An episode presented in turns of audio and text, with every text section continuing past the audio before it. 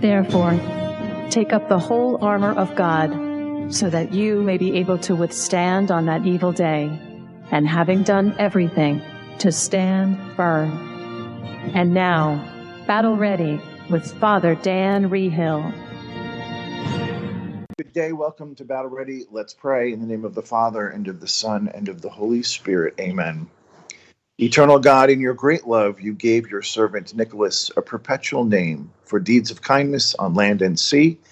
Grant that your church may never cease to work for the happiness of children, the safety of sailors, the relief of the poor, and the help of those who are tossed by tempests of doubt or grief.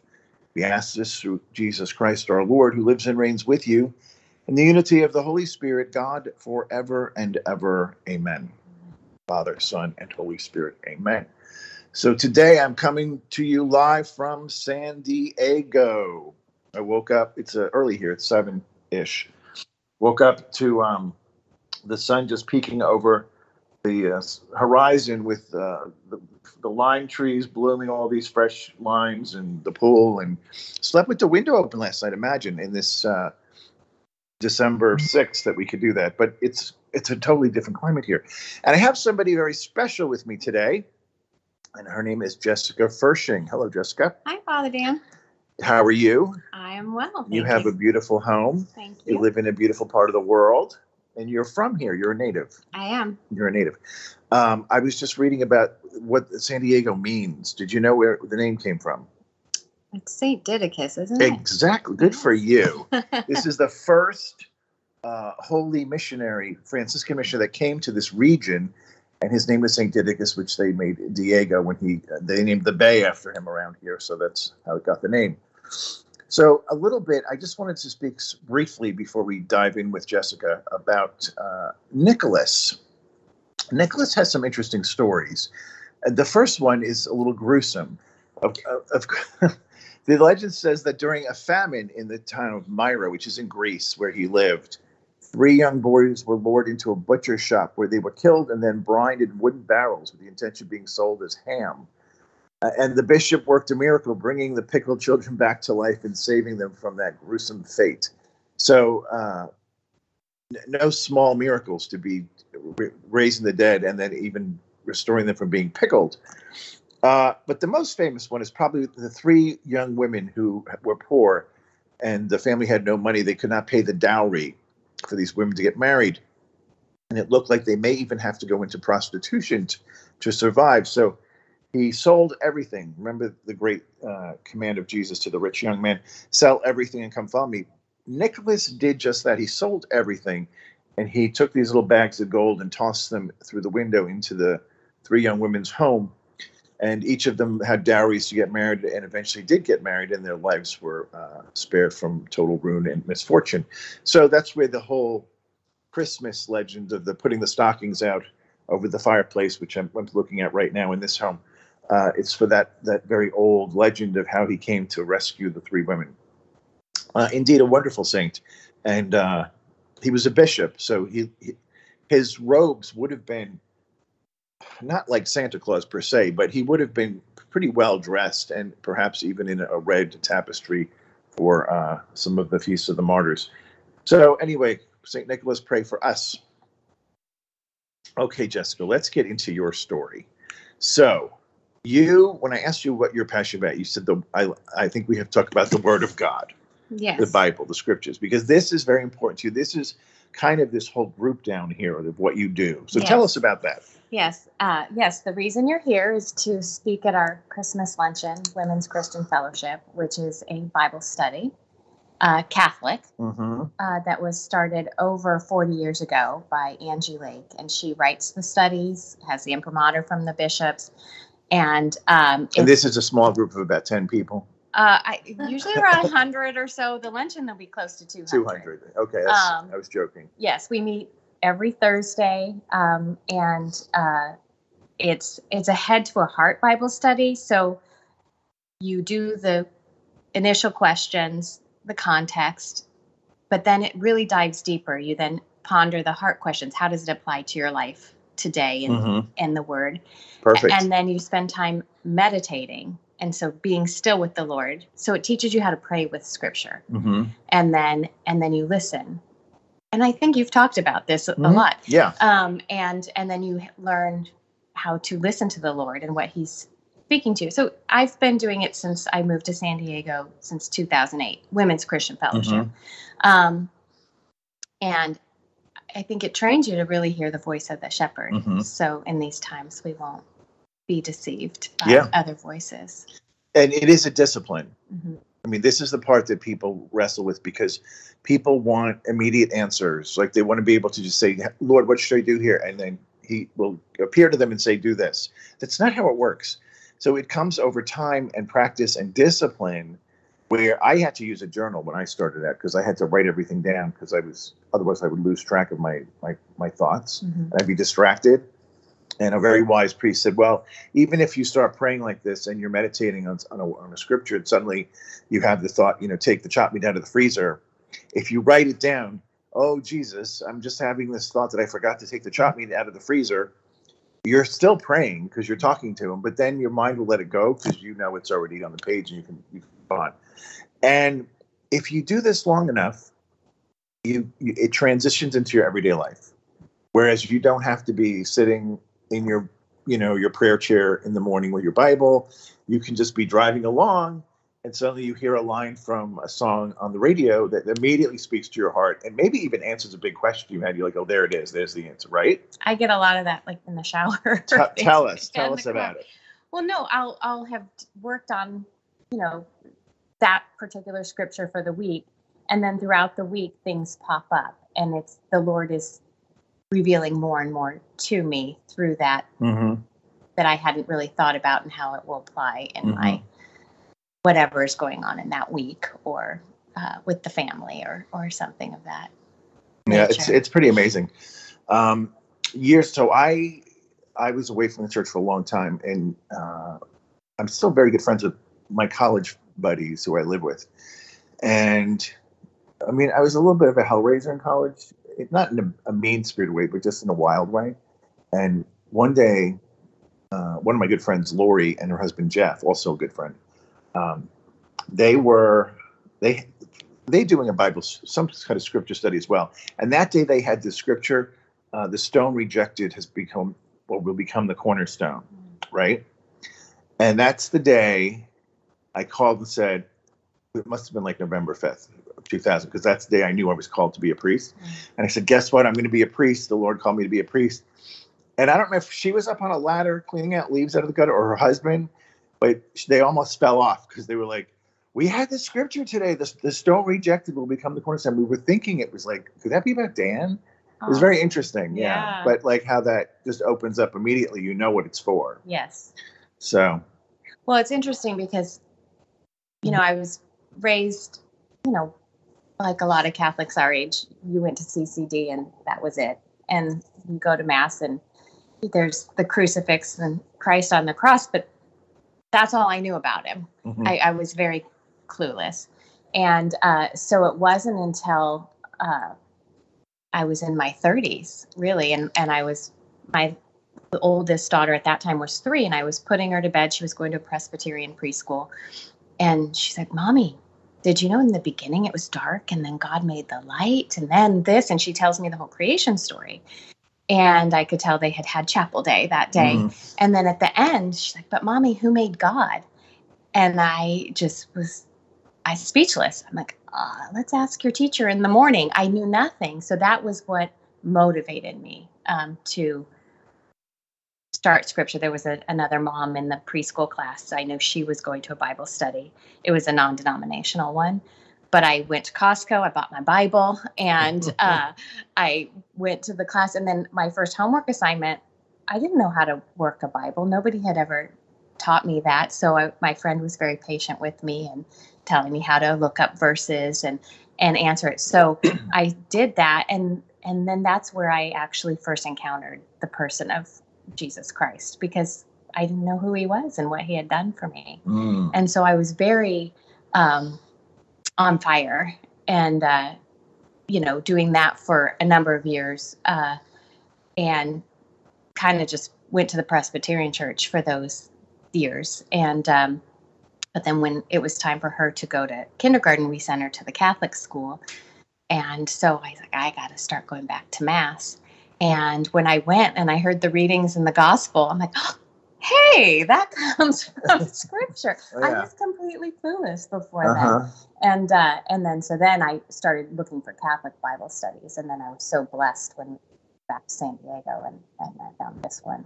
Um, so yeah, this should be probably the premier Bible study group for Catholic Catholic women. I've never heard of that many people doing a, a Bible study together, so that's pretty amazing. Uh, what what people don't know is when when you this is the oddity that I have. Like when you consider how Jesus is the most kind, the most generous, the most loving, the most powerful person that ever walked the earth. Why would you not want to know him? With you know, with all those attributes, right? Yeah.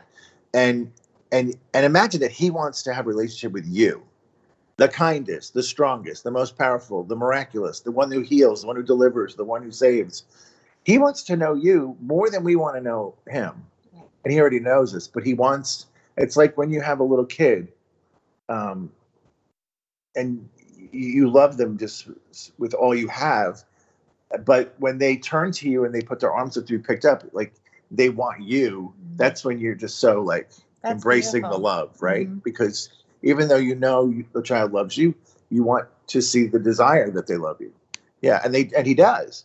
And so it it pains me when I look at so many people who don't even they don't even have the the, the gumption to, to even want to know who he is. Mm-hmm. Like if I say, you know, do you know Jesus? Like, who cares? Yeah. And I'm like, who cares? Like, I clearly don't know who he is because if you knew what he did, you would not say who cares, right? But that's where we are in this world. It's a very dangerous place for many people that that have that um, completely apathetic attitude, right? Mm-hmm. But isn't it true? Like once you start knowing Him, not just through what we know through Scripture, but through the personal relationship of how He really becomes your everything, which is what He wanted, right? He mm-hmm. said, you know, I have to be ahead of everything, even your spouse, your children, everything. Uh, and that sounds for some people that sounds like somewhat like um, not callous, but like, oh, you know, I, I, but I can't love him more than my wife or my husband. But actually, you can, because love is not a pizza pie that you cut up, and when you give away those slices, it's gone. With love with God, it actually multiplies the love. You have more when you give yourself to Him, right? So true. Yeah. And better. Yeah. Yeah. That is very true. I love that um, analogy you gave of the child wanting to jump back in the arms. Mm-hmm. It's a great visual. And that's what, you know, you pray. You pray that you have it, everyone has a desire to know. I mean, I'm so thankful. I don't, you know, that my daughter asked the questions and put that curiosity in me and made me want to step up and to be able to answer. Mm-hmm. Um, because before I was just, eh, you know, I didn't mm-hmm. have a clue, didn't yeah. have a desire. So I just pray for everyone to have that desire to make that step. Yeah, and that's I preached on desire yesterday actually, yeah. which is an odd thing because it's not something I preach about a lot. But um, for the people out there who don't have a deep uh, desire to go to church, to pray the rosary, to have a relationship with God, then back up a step and pray for the desire to be there, because we do we do follow what we desire. You know, where, you know, I think the scripture says where your heart is, they, that's where you'll find your love. Um, and I know this to be true because I was at a healing mass years ago, and I was still a seminarian, but the priest had a gift of healing, and he asked people to line up and come down the aisle, and he would pray with them individually. And these two older women came together, and one was the person that wanted the healing, and the other was her friend. And I'm staying next to the priest. I'm watching this front row seat. Um, and what would you like healing for? And the friend answers, she wants to quit smoking. And I'm thinking, why didn't she answer? Like it's her body. And the priest goes, Do you want to quit smoking? And she goes, No, I don't. So her friend wanted her to quit smoking. So the priest, being a wise man, said, Well, let's back up a step and we'll pray for the desire to quit smoking. And that's what he prayed for. And a week later, she quit smoking. Like this is like a 60 year addiction. Imagine, but she didn't have the desire. So desire is important. So if you don't have the desire, pray for the desire, and God's going to give it to you. Yes, but they also have to pray for the desire. Is it enough that we ask? Yeah, to, it, to do- it could be for Yeah. some people. I mean, it depends on your situation. Parents have tremendous influence and power over their children.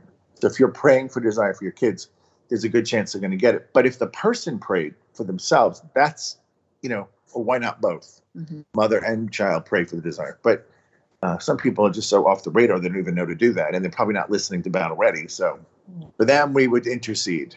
Yeah, Yeah. that's great. So tell us some of the amazing things that are the fruit that's come out of this prayer group.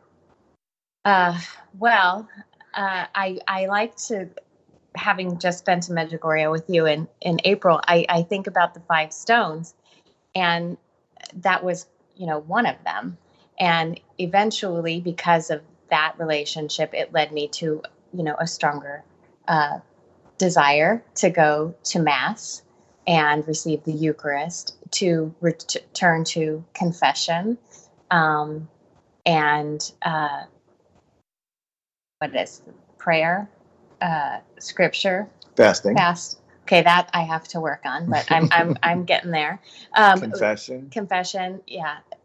So it's it's really helped me dive completely into the deep end of the sacramental life and um and then the fellowship of women and believers i mean it's Mhm. been tremendous Mhm. um, because you do have it's so important to be around like-minded people and i found that especially during covid times Mhm. um, while the world was you know going crazy i had just such wonderful support wonderful friends that we could just be in this and Mhm. with hope and and sanity Mhm. um, I think fellowship has been extremely important. And then just watching, um, you know, my family grow in faith um, through, especially being part of Women's Christian Fellowship, because I learned to pray for my children in a special way. And I have a daughter that's a missionary. And, you know, I think a lot of that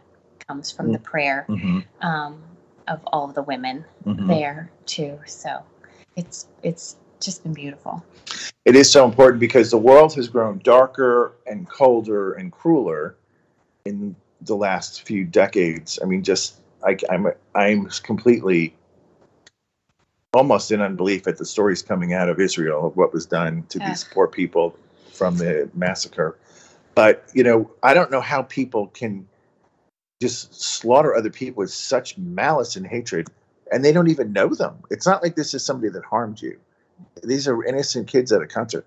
But yesterday, the first inaugural program from Father Michael O'Connor debuted right after Battle Ready, and I got a chance to listen to it. And he his big thrust is going to be so this is going to be every Tuesday, nine thirty Central. He's going to be talking about um, some catechesis because he realizes a lot of people need to build a little more education in the faith, which we can all say we we did, and encouragement. He said we need encouragement because the devil's all about discouragement and despair. So we need to be encouraged.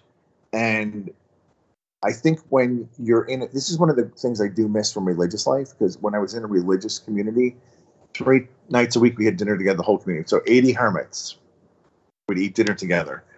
And at the end of dinner, the superior would always ask, Does anybody have anything you want to share about what the Lord's doing in your life? So, like, three people would give us sharing about what God's doing. And it was always amazing, often miraculous things, right? So, if you're going through a, a period where you're in the valley, but then you're hearing about these mountaintop experiences that other people are having, and you know your turn is coming, it really does pull you through and get you excited. Like, look what God's doing. I can't tell you the miracles. We, we see them weekly, just weekly and it was amazing.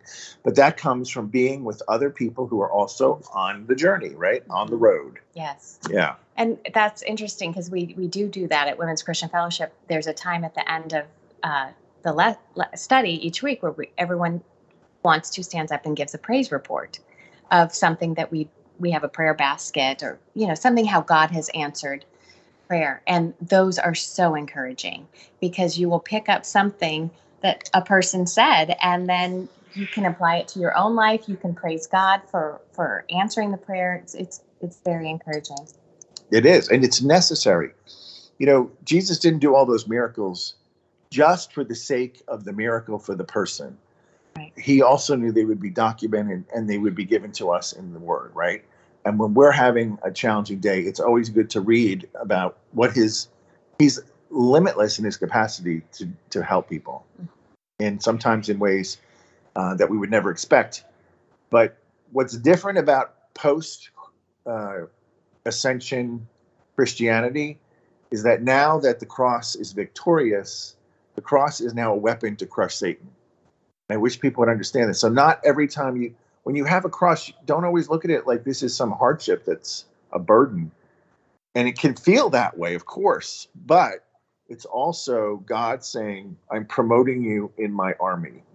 This cross is going to promote you and give you more authority to wield this weapon to smash Satan's head. Wow. Yeah, that's what it does. Because we're part of the mystical body.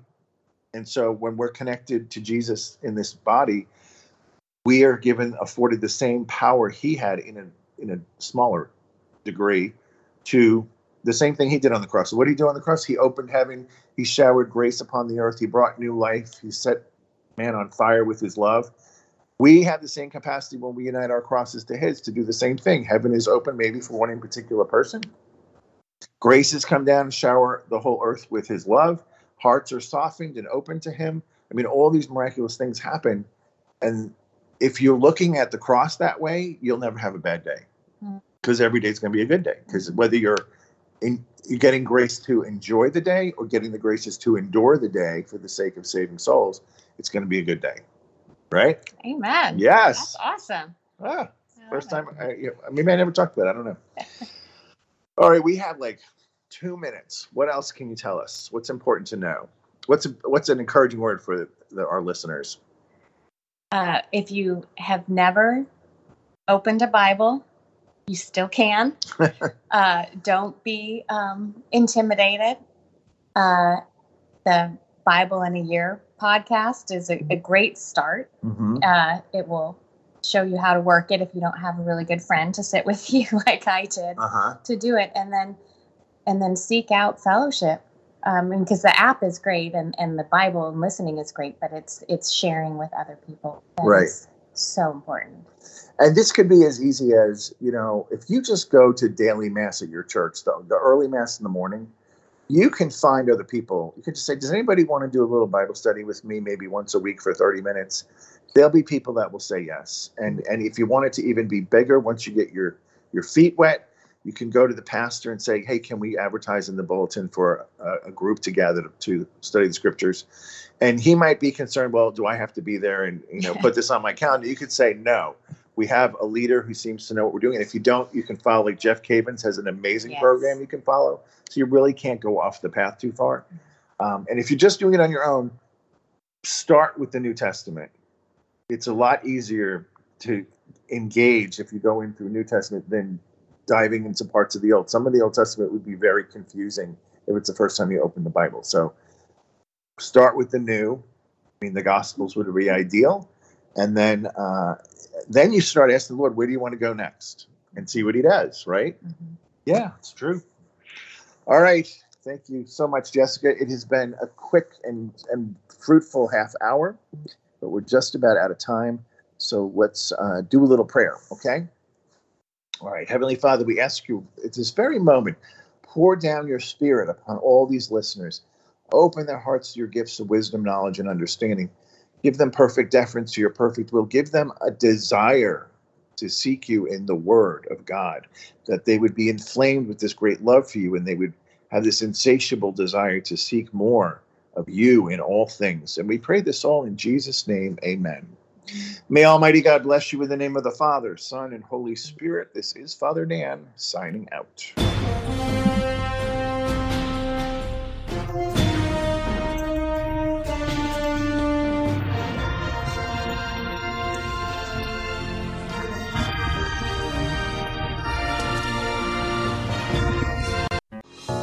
Thank you so much for listening to the Radio Maria podcasts. It's thanks to listeners like you who donate that enable us to continue delivering quality content to listeners around the world. If you'd like to contribute and help us keep spreading the message of Our Lady's Son, please consider making a donation. You can reach us at 888-40-80201 or simply visit our donations tab on our website at radiomaria.us. Your generosity truly makes a difference.